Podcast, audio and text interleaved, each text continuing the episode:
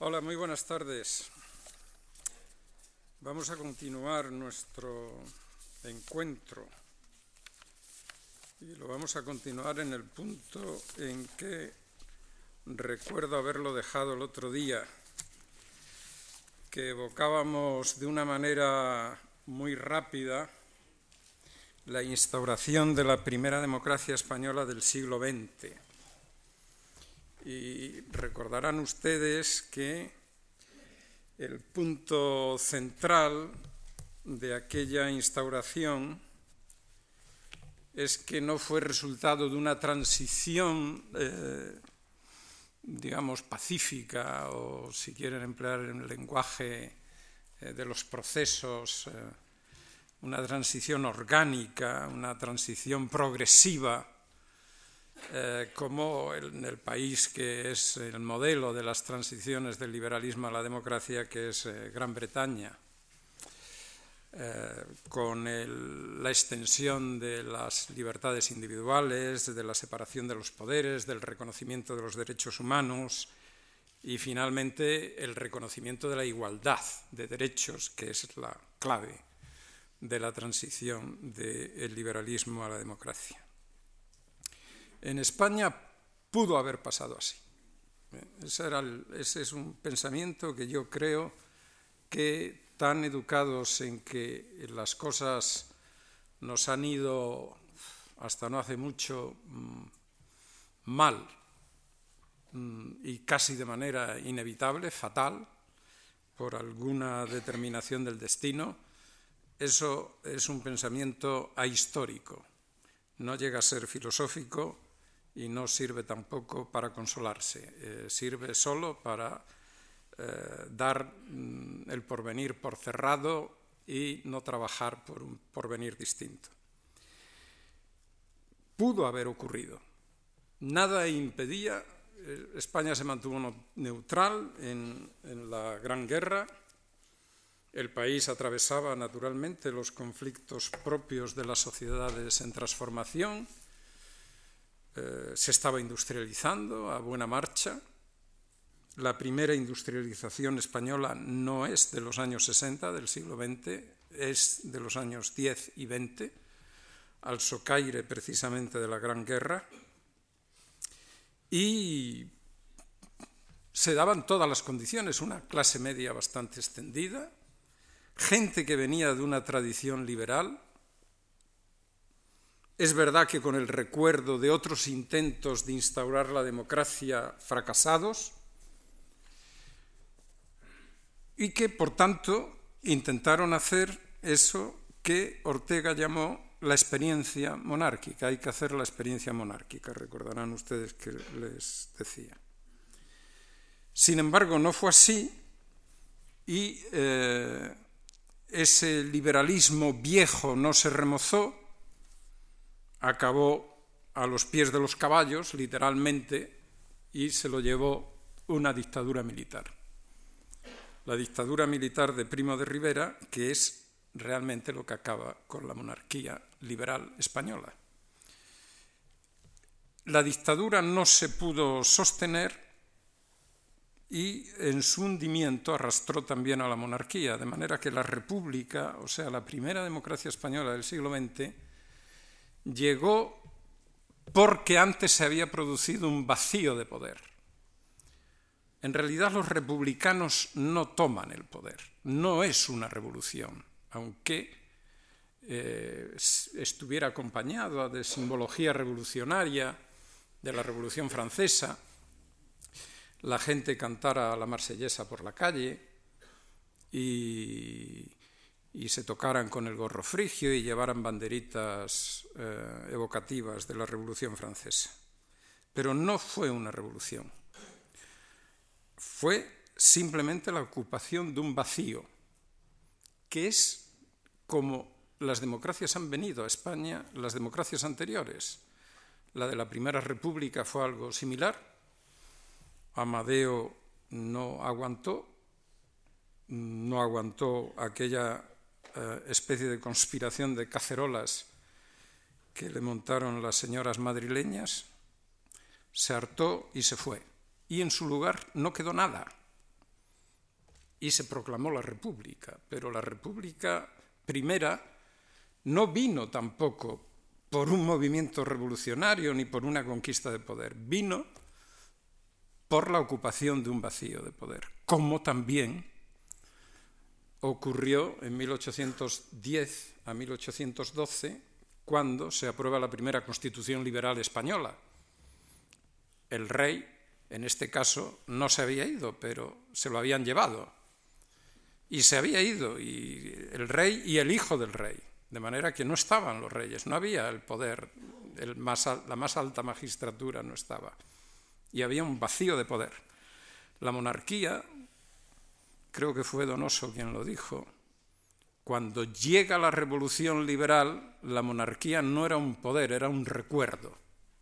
No había nada. Se recordaba la monarquía, pero la monarquía no estaba. Y entonces la primera democracia española, la república, se recibe como una especie de advenimiento. Y es una palabra que se utiliza mucho en esos, en esos meses. La República ha llegado, ha venido. Yo recuerdo mucho la evocación de Antonio Machado porque es realmente preciosa. Antonio Machado estaba en Segovia, era Soria, y entonces allí eh, escuchó la canción infantil, dice él, que yo oí cantar, o soñé que se cantaba en aquellas horas, lo decía de este modo, la primavera ha venido del brazo de un capitán, cantad niñas en coro, viva Fermín Galán. ¿Eh? De manera que vino, como viene la primavera, como un acontecimiento que se espera, pero también como algo que está ahí, que va creciendo y que de pronto llega y dices, ah, ya está aquí la primavera. No hemos hecho nada por ella, simplemente ha venido. Si damos un salto de, de 1931 a 1975, verán que las diferencias saltan inmediatamente a la vista. En 1975 no hay un vacío de poder.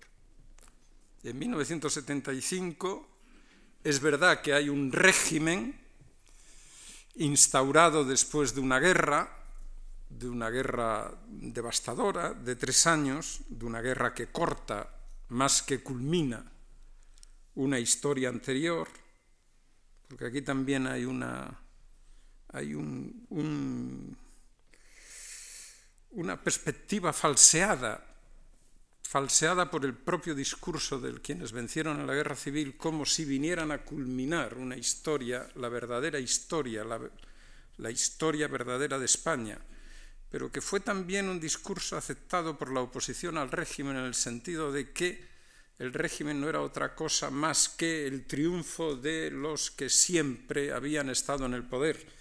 No es así. La guerra civil cortó una historia y la cortó de un tajo. Y el régimen que se estableció después de la guerra civil entra claramente en crisis a partir de 1969. Desde 1969 es perceptible que las pugnas, las luchas entre las diversas facciones que sostienen al régimen eh, no tienen arreglo dentro del régimen. Es claro ya, se hace público. Recordarán muchos ustedes el, el caso célebre Matesa, la declaración después de un estado de excepción, la crisis de gobierno que hay en el 69, las dificultades para establecer un gobierno homogéneo. Se acelera, pero no se hunde, no se hunde, no es como la monarquía que se hunde.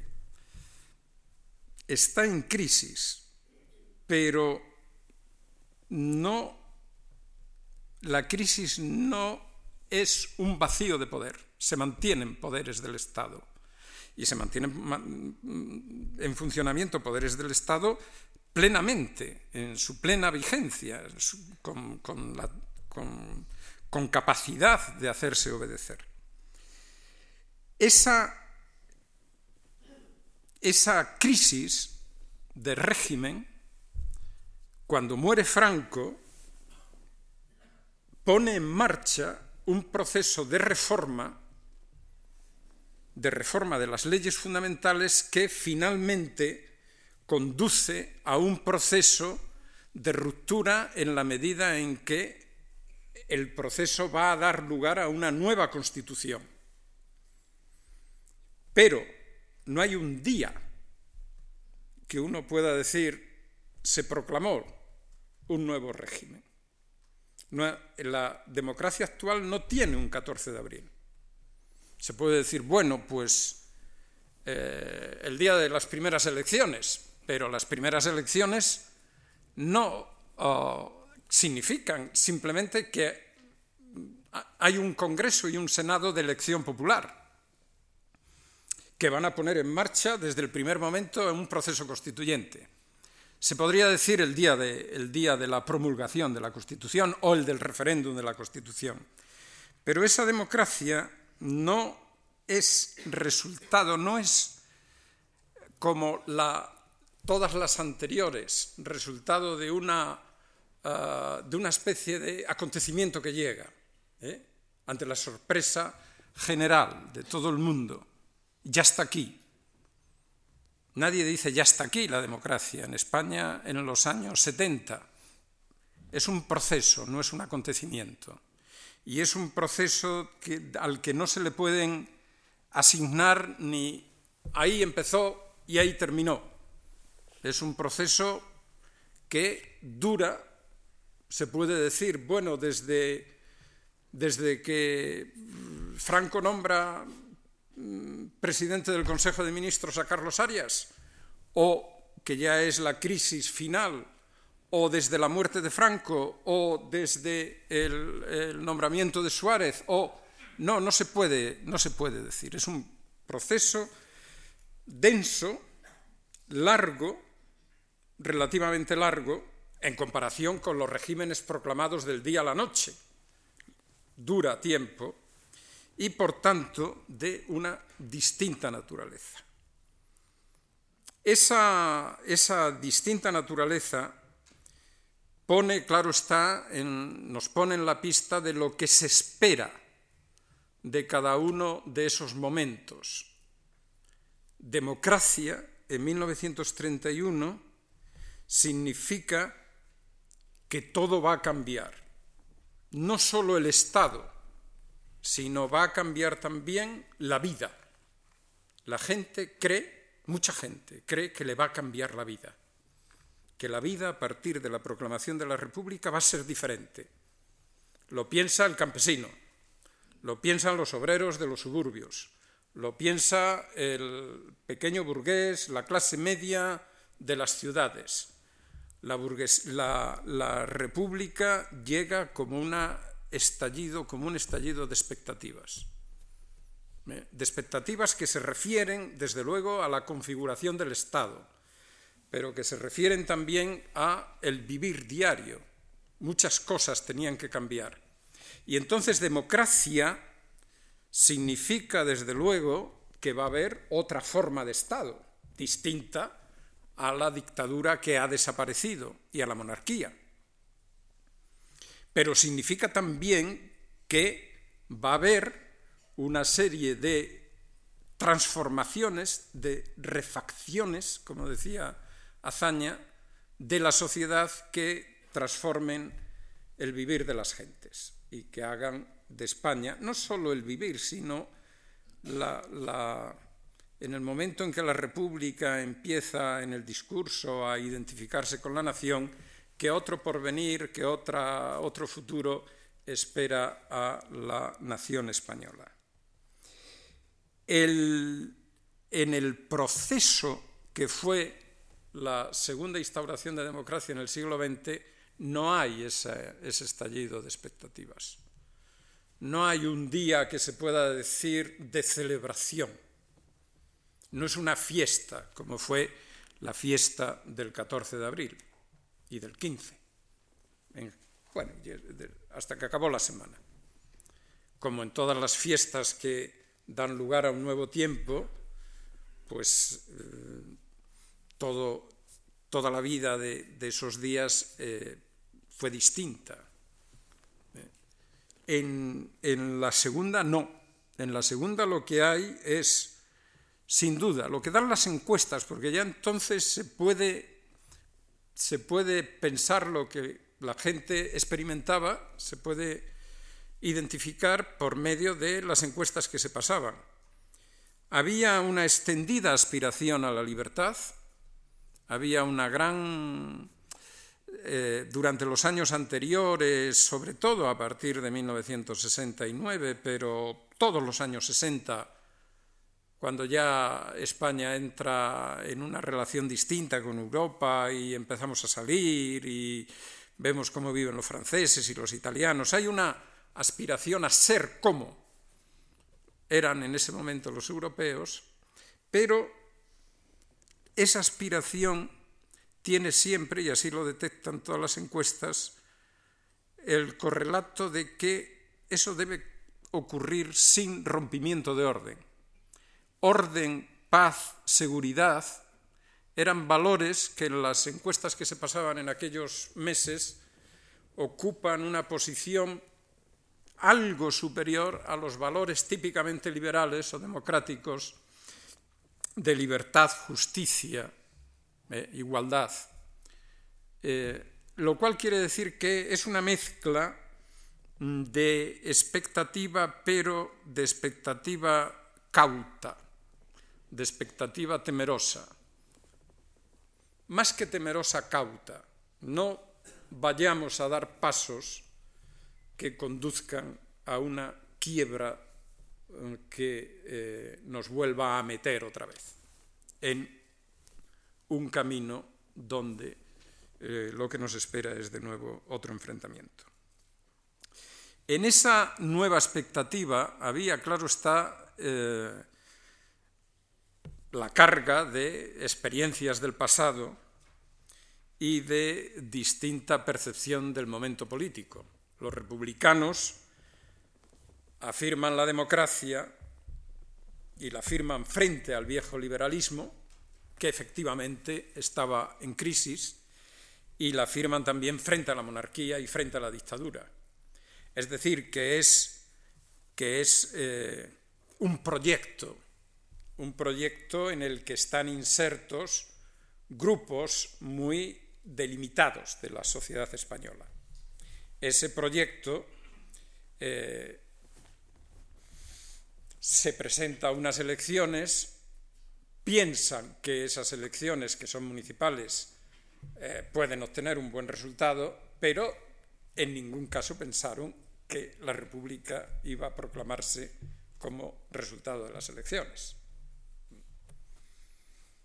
se proclama y la facilidad de la caída de la monarquía, con aquella despedida del rey, la, célebre, la célebre página del ABC al pueblo, era una despedida al pueblo de Madrid, me parece que se titulaba. El rey se va simplemente por el resultado de unas elecciones municipales y esa manera de venir tan fácil, tan sin derramamiento de sangre, como si se celebrara algo, le hizo pensar a los republicanos que efectivamente todo era posible, que era posible cumplir las expectativas que se habían acumulado en la República. Y desde el mismo día en que la República se instaura empieza una política que es la dirección totalmente distinta a la que se había venido desarrollando hasta ese momento.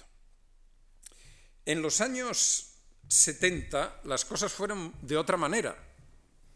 No era un grupo de demócratas enfrentado al viejo liberalismo o a las clases tradicionales o a la... En los años 70 los demócratas tenían otras experiencias, habían pasado por otra experiencia, muy diferentes, y tenían muy distintas procedencias. Se podría decir que la, la, segunda instauración de la democracia en España es obra tanto de disidentes del régimen como de opositores al régimen, como de una oposición al régimen, como de gente que sigue o se mantiene en el poder. Y esa es la confluencia que es preciso explicar. Y eso es lo que le da no solo el tono, sino el contenido a la idea de democracia en los años 70. Al hablar de orígenes intelectuales, como aquí, eh, que es de lo que se trata aquí, creo que lo principal para identificar son los que vienen de la disidencia y los que vienen de la oposición. Porque no se trata, no se trata como los republicanos en, en 1930, de gente que está en la oposición y que aspira al poder. Aquí se trata de gente que ha sido, en muchos casos, personalidades relevantes política o socialmente del mismo régimen. Algunos han sido ministros, entiendo la palabra disidente en su sentido literal, es decir, alguien que ha estado en acuerdo o en comunión con una doctrina, la que sea, y en un momento de su vida se separa. Ese es un disidente. El opositor normalmente, como es lógico, los disidentes vienen, porque esa es nuestra historia, vienen del campo de los vencedores. Y son ellos mismos vencedores, en alguna ocasión han sido ministros, gobernadores, eh, gente que ha tenido una, posición destacada en la sociedad, en la cultura o en la política del mismo régimen franquista. Bueno, todos podemos pensar en, personas, algunas todavía, todavía vivas, afortunadamente, pues el profesor Ruiz Jiménez, por ejemplo, o Dionisio Ridruejo, o mm, Joaquín Satrústegui, estos habían hecho, habían hecho la guerra. Digo estos nombres porque eh, están en las juntas, en la Junta Democrática o en la plataforma de, eh, de convergencia democrática. Es decir, forman parte de eso que se empieza a, eh, presentarse como alternativa y como sustituto.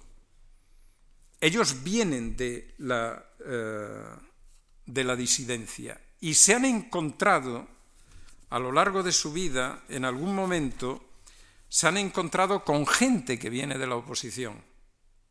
Esa gente que viene de la oposición son, si no hijos, eh, no exactamente vencidos, porque los vencidos fueron exiliados, o murieron represaliados, pero sí hijos de vencidos, muchos de ellos, y otros muchos también hijos de vencedores.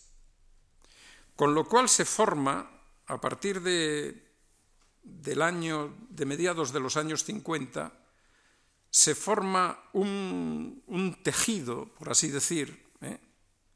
en el que se borran las barreras que había establecido la guerra y el régimen posterior entre vencedores y vencidos, y empieza a encontrarse gente que viene de la oposición, comunistas, socialistas, anarquistas, republicanos, liberales, con gente que viene del mismo régimen, falangistas que habían sido, católicos, políticos católicos, monárquicos, que habían estado en la guerra y que habían estado después en la que, en, la gobernación o, insisto, porque es también importante, ocupando posiciones relevantes en la sociedad española de los años 50 y 60. De manera que mm, la idea de democracia que se va gestando en esos encuentros no puede estar cargada con los mismos elementos o con las mismas connotaciones que cargaban a la idea de la democracia republicana. Porque la idea de democracia que se va a ir abriendo paso, como veremos en los mm, inmediatos, en los inmediatos eh, encuentros que tengamos aquí, la idea que se va a ir abriendo paso es una idea en la que están pesando las memorias de todos ellos.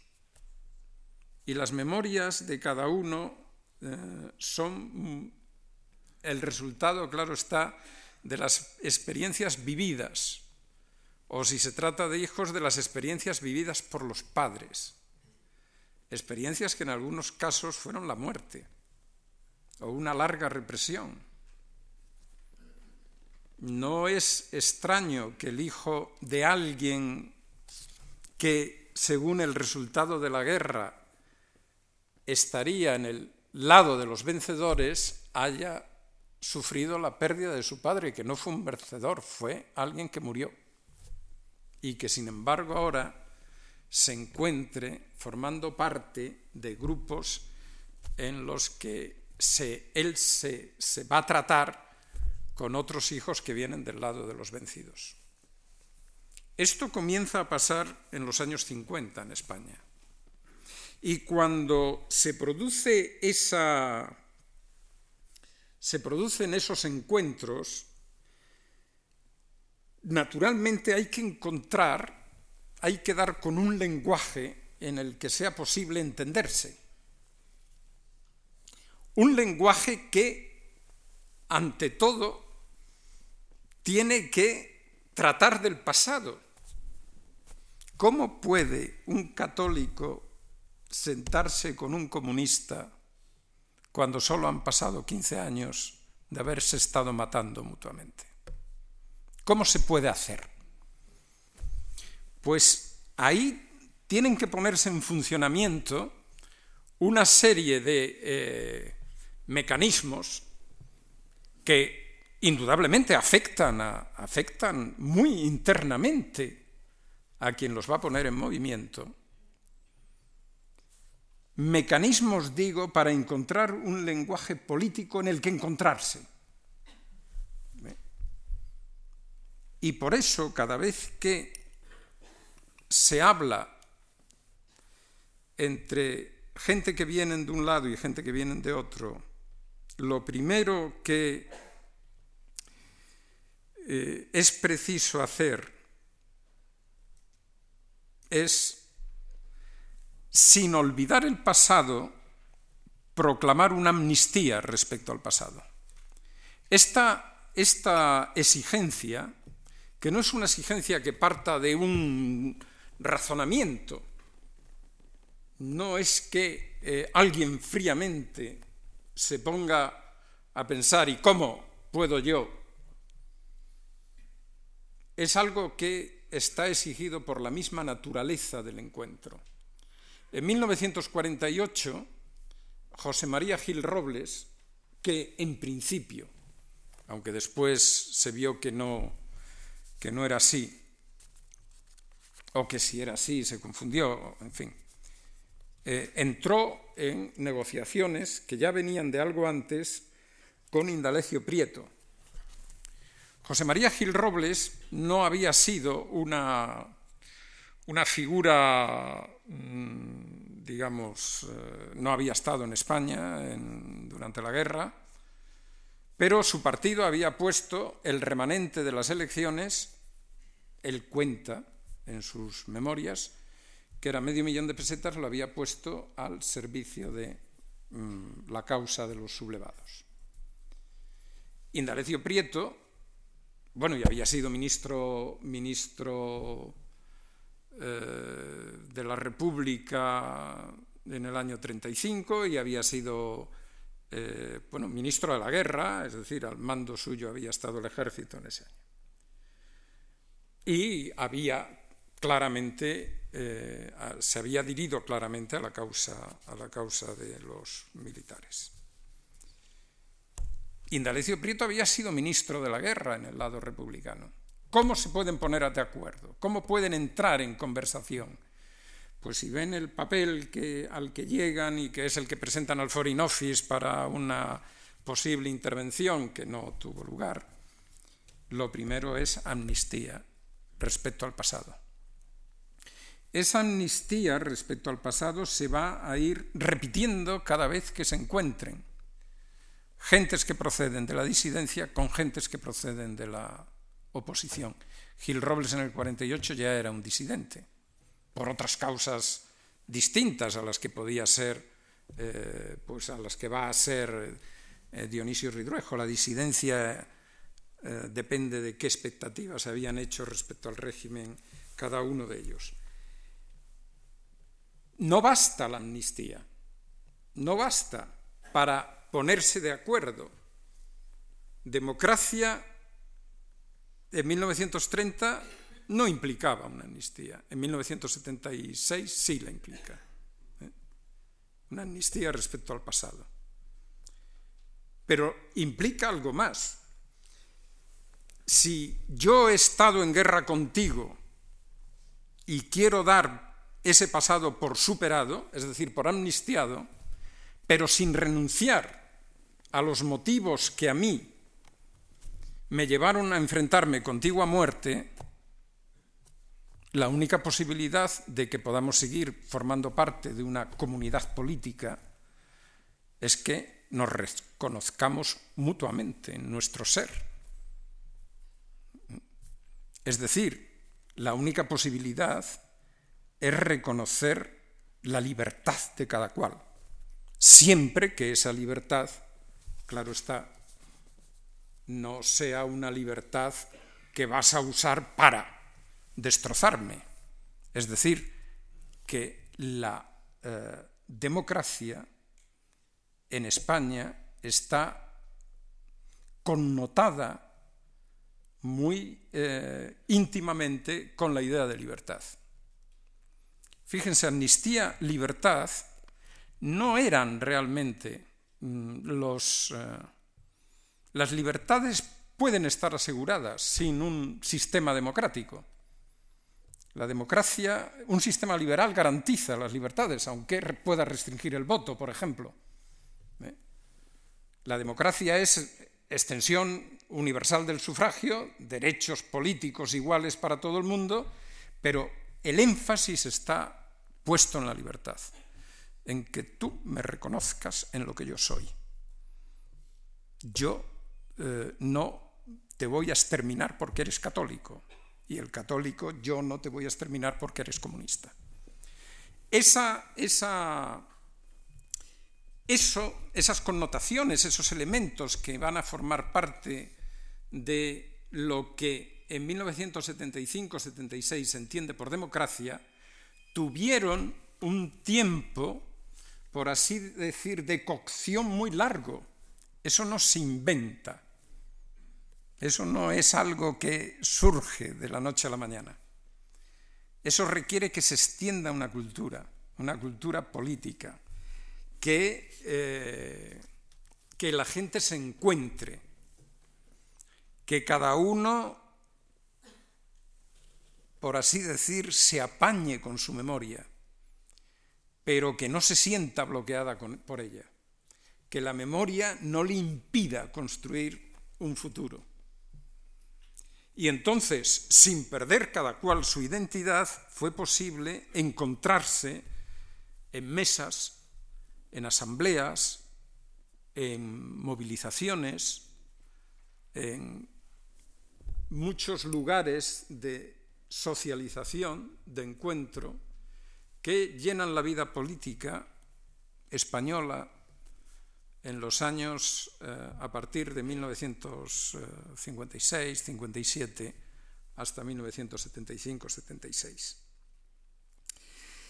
De manera que la democracia en España a diferencia de la democracia, de la democracia republicana, no está tan cargada de reforma social, de transformación de la sociedad, de mm, proyectos de creación de una nueva sociedad, como de cierre del pasado. La democracia cierra definitivamente el pasado. La democracia acaba con la herencia de la guerra civil. La democracia significa la clausura de un pasado. Y esa clausura del pasado se entiende como reconocimiento de la diferencia del otro, es decir, como libertad. Esas son, esa me parece que es parte de las diferencias de estos dos, de estos dos procesos. Y entonces la pregunta es, ¿cómo fue posible? Es decir, ¿quiénes son esos disidentes? ¿De dónde proceden? ¿Cuál ha sido su proyecto político? ¿En qué medida y cuándo los defendieron? ¿Por qué se apartaron de la doctrina común? ¿Hacia dónde marcharon? ¿Eh? ¿Y quiénes son esos que vienen de la oposición? ¿Cuál es la matriz de la que, procede esa nueva, ese nuevo entendimiento de la democracia como mm, amnistía en el sentido en que les estoy diciendo, ¿eh? como cierre del legado de la guerra, que el régimen de Franco mantuvo persistentemente, aunque cada vez en sectores más reducidos, y eh, esa idea sobre todo de libertad, de Estado que garantiza las libertades individuales, es decir, dentro de la tradición de lo que conocemos como democracia liberal. Pues esos, mm, y eso nos obliga, al menos en la perspectiva eh, que yo adopto, eso nos obliga a mirar a los primeros años del nuevo régimen instaurado tras la guerra civil y a trazar los itinerarios de muchos de esos intelectuales que están pugnando en ese momento por la construcción de un nuevo Estado, lo que se llamó el nuevo Estado. Esos intelectuales son una, un tipo muy eh, específico, muy, muy... No todos los intelectuales son así, ni han sido así en la historia de los intelectuales. Son intelectuales imbuidos de la idea de misión, la misión del intelectual. Ser intelectual impone una misión en el mundo. Esa misión no es simplemente hablar o escribir, que son las armas clásicas del intelectual, la palabra y la escritura, hablar y escribir, mi lengua, como decía, mi lengua y mi pluma, como decía Unamuno. Muy, muy, muy por lo demás orgulloso de que esa fuera su única, su única arma, la palabra. Estos son intelectuales militantes, es decir, intelectuales que han pasado por una experiencia y la han asumido por una experiencia de, mm, eh, adhesión a una causa con el propósito de que esa causa triunfara. Con lo cual, bueno, la idea que se tiene del intelectual como de aquella persona independiente que eh, observa la realidad, la critica, pero eh, no se mete en política, en estos no se da en absoluto en el primer momento de su Mm, de sus experiencias políticas. Esa misión quiere decir mucho, naturalmente, cuando se está en guerra y cuando la tarea después de la guerra es la de construir un Estado.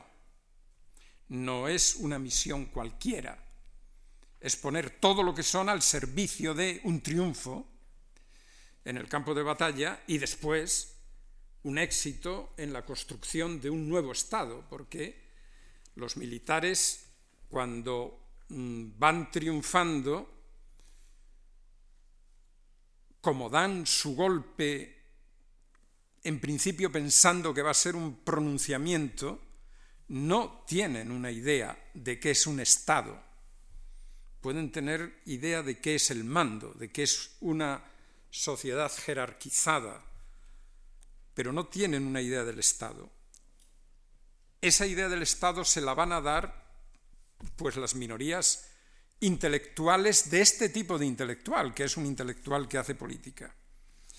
Y es aquí, en este punto, en esta idea del Estado, donde van a entrar, si no en colisión, por lo menos en pugna, diversos eh, proyectos, diversas configuraciones futuras de lo que se eh, está planeando. Indudablemente hay algo que les une a todos estos intelectuales que después serán disidentes. ¿eh? Estoy ahora con ellos, dando unas pinceladas sobre su procedencia. Hay algo que les une, hay algo en lo que están de acuerdo, y es contra qué se hace, se construye ese Estado. Contra qué fue la guerra y contra qué se construye el Estado. Y el principal el enemigo a liquidar, a erradicar, todas las palabras que son sinónimos de exterminar, liquidar, barrer, destruir, son utilizadas en este momento, el principal es el liberalismo y la democracia. Ese es el gran enemigo. Es una doctrina foránea que ha sustituido al legítimo pensamiento español. Hay un pensamiento español legítimo y que lo ha sustituido en las cátedras y en los libros y que ha sumido a España en la barbarie. Es decir, han unido la idea de liberalismo y de democracia con la causa de la decadencia de España y con el origen de la guerra civil. La democracia, por tanto, tiene que ser liquidada.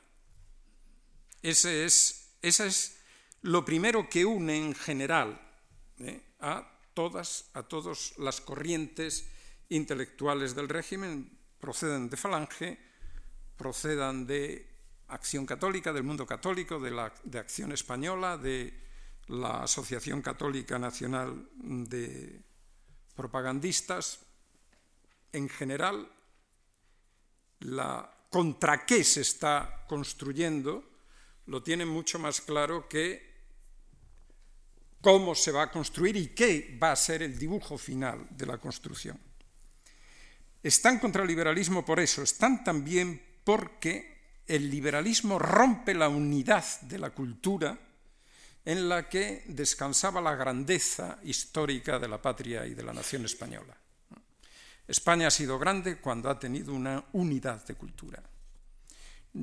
Todo lo que venga fuera de esa unidad, todo lo que proceda de otras fuentes, y rompe la unidad, rompe también la grandeza de la nación. El liberalismo y la democracia son principios disolventes de la unidad y, por tanto, causa de la pérdida del lugar que España ha tenido como protagonista en, eh, en el mundo.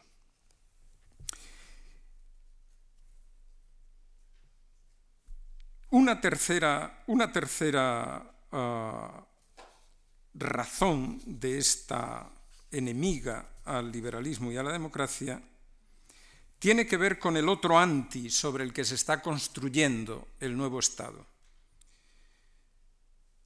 Hay una, una visión que está en las encíclicas papales y en las, en las del siglo XIX y que luego recorre todo el pensamiento todo el pensamiento católico y al que se va a unir también el pensamiento de Falange, y es que la democracia y el liberalismo acaban en el comunismo. ¿Por qué es así? Tiene, tiene sus... No me puedo meter En, cómo se puede de liberalismo y democracia mm, En, algunos casos es porque se abre la puerta, digamos, al acceso de la masa y entonces la masa se desborda. Y esta sería una manera de racionalizar la experiencia por la que pasan muchos de ellos durante la guerra civil. En, en otro tipo, en otros pensadores, es algo más profundo lo que une inexorablemente la democracia con el liberalismo. Se trata, por una parte, si en la otra era por una debilidad frente a la invasión que abre,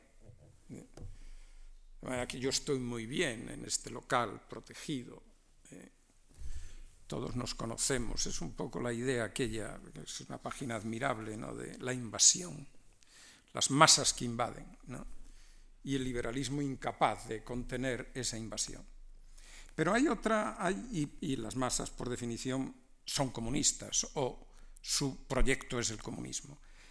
Pero hay otra razón también, y es que la democracia, al igualar a todos, rompe las jerarquías, destruye la organización de la sociedad y esa destrucción no puede ser ocupada más que por el por el comunismo. De manera que si leen ustedes los, los folletos, los, eh, los, libros, las conferencias que se daban eh, en aquel momento, verán que hay, hay una hay una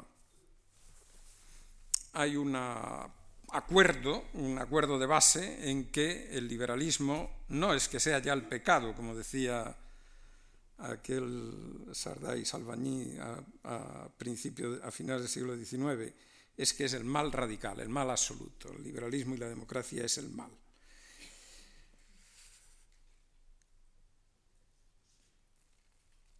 y por tanto es lo que hay que erradicar. Pero ¿qué se construye en el terreno así preparado? Una vez erradicado el liberalismo, no vale estar solo, no se une solo por propuestas anti, el liberalismo ya había sido derrotado, la democracia había sido derrotada.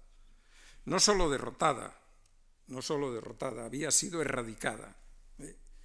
Es bien conocido, es bien conocido que, eh,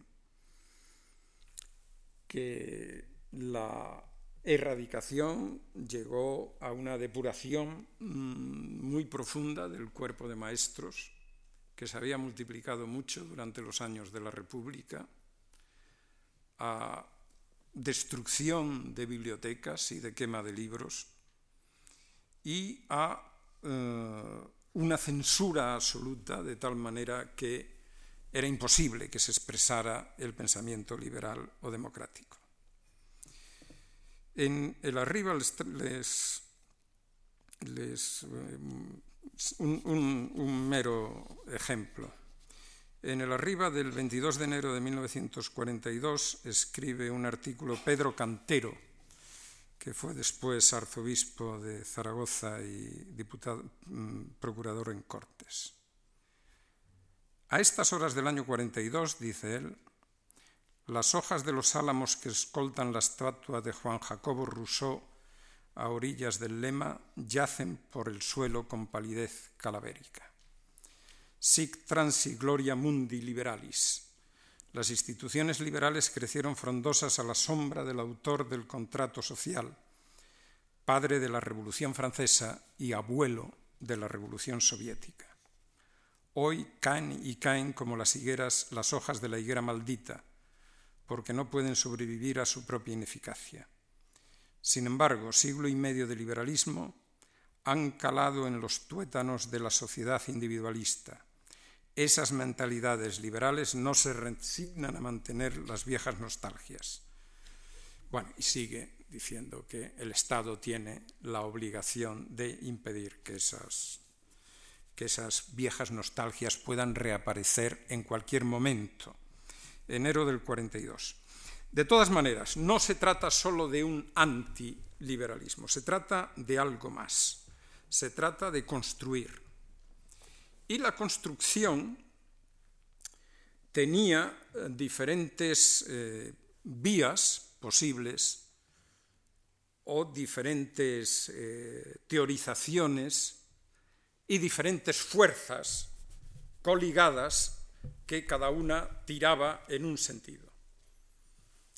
¿De dónde van a venir estos grupos? Eh, se puede resumir de una mezcla con componentes de distinto peso según el momento que se considere entre el propósito de construir un Estado totalitario que inunda los primeros años del nuevo régimen y el propósito de construir un Estado católico que será el proyecto claramente hegemónico a partir del año 1944-1945.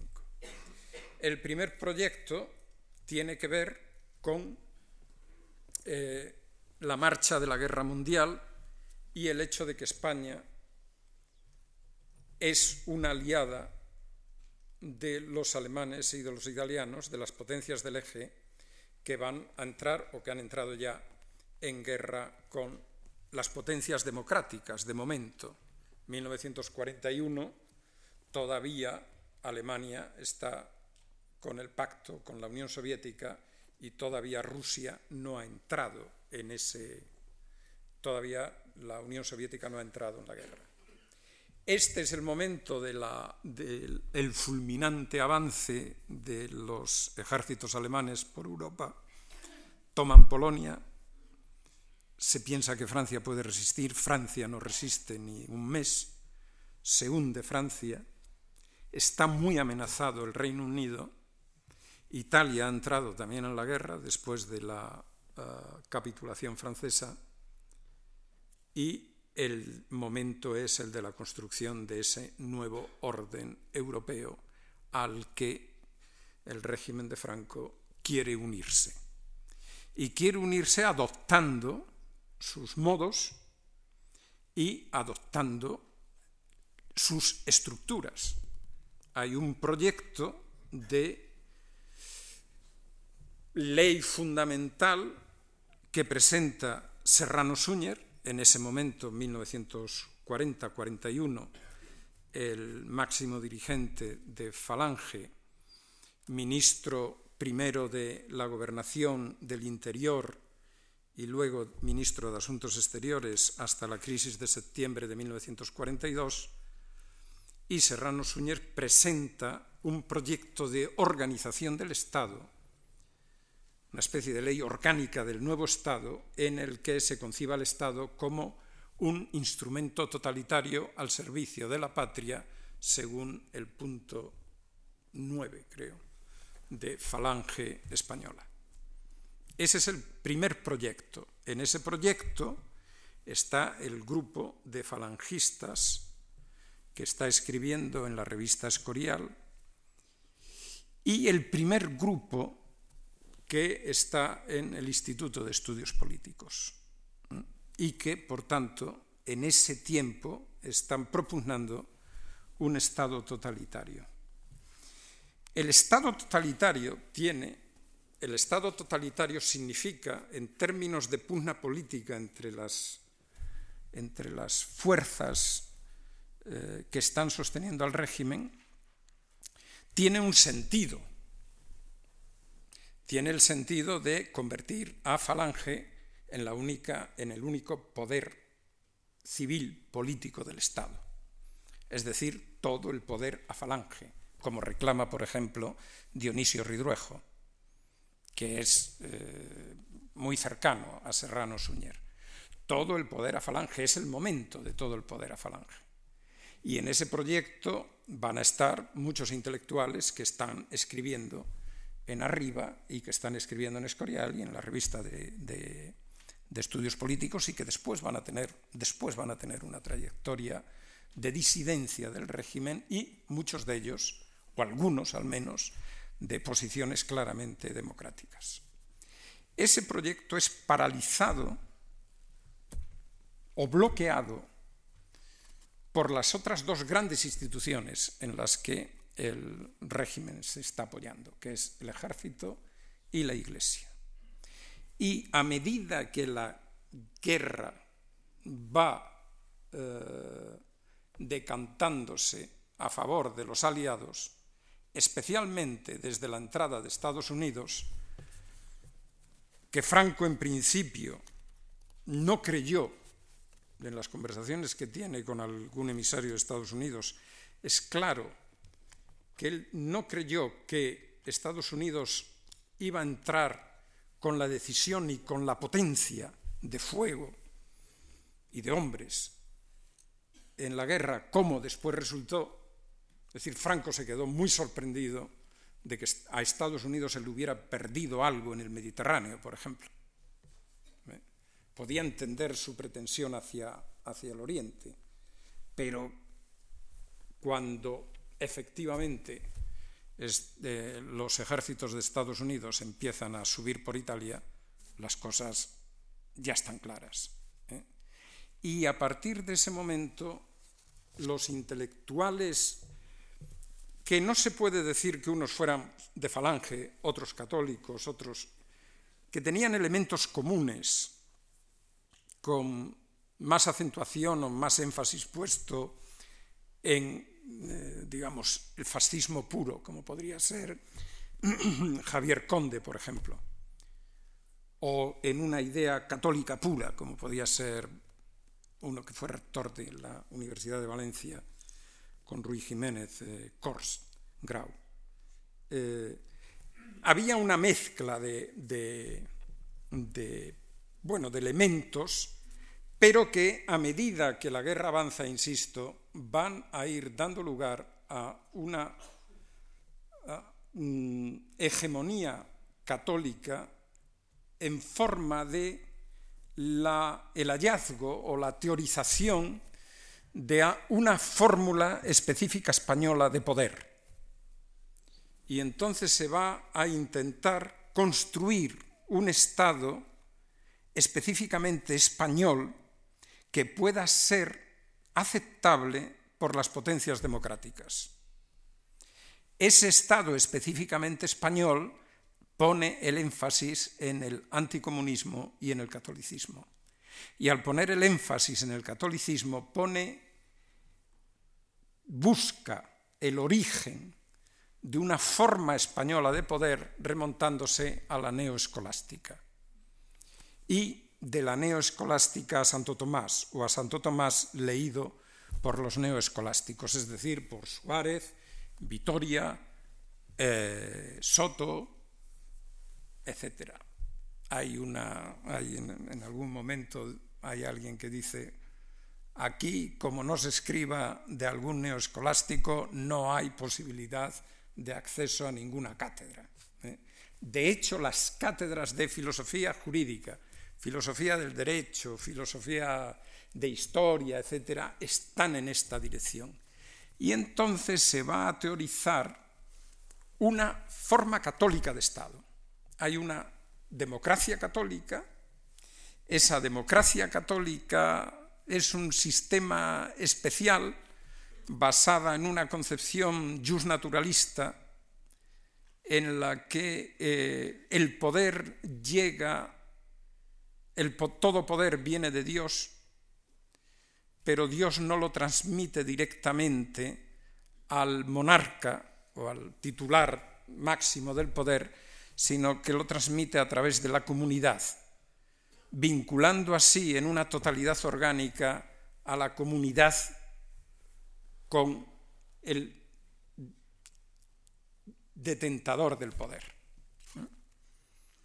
Esa idea de la democracia española, de la democracia orgánica, de que bueno, que se puede decir que es una forma de catolicismo político, es decir, de inspiración católica para la organización del Estado, busca una representación de eso que se llama la comunidad, pero esa representación no tiene realmente la soberanía, esa representación no nombra a los representados, no nombra a los representantes, los representados, si acaso lo son, a través de aquello que se llamaban instituciones naturales, la familia, el municipio, menos natural, pero en fin, con carácter ya casi de naturaleza, el sindicato. Eso es lo que compone el primer intento de construcción de ese Estado. Y frente a eso es a lo que se van a... Eh, contra eso es eh, contra lo que se van a levantar esos disidentes y contra lo que van a aparecer muchos opositores o algunos opositores. La fecha clave, la fecha de crisis de este sistema y la fecha de crisis de muchos de los que lo sostuvieron es 1956. En mi opinión, no hay una línea de evolución de ese pensamiento. Ese pensamiento está muy estructurado. Hay un discurso de, de Ruiz Jiménez de 1957 en que lo repite de arriba abajo, un año después de haber salido del ministerio. Ese discurso está muy estructurado. Y no es susceptible de evolución.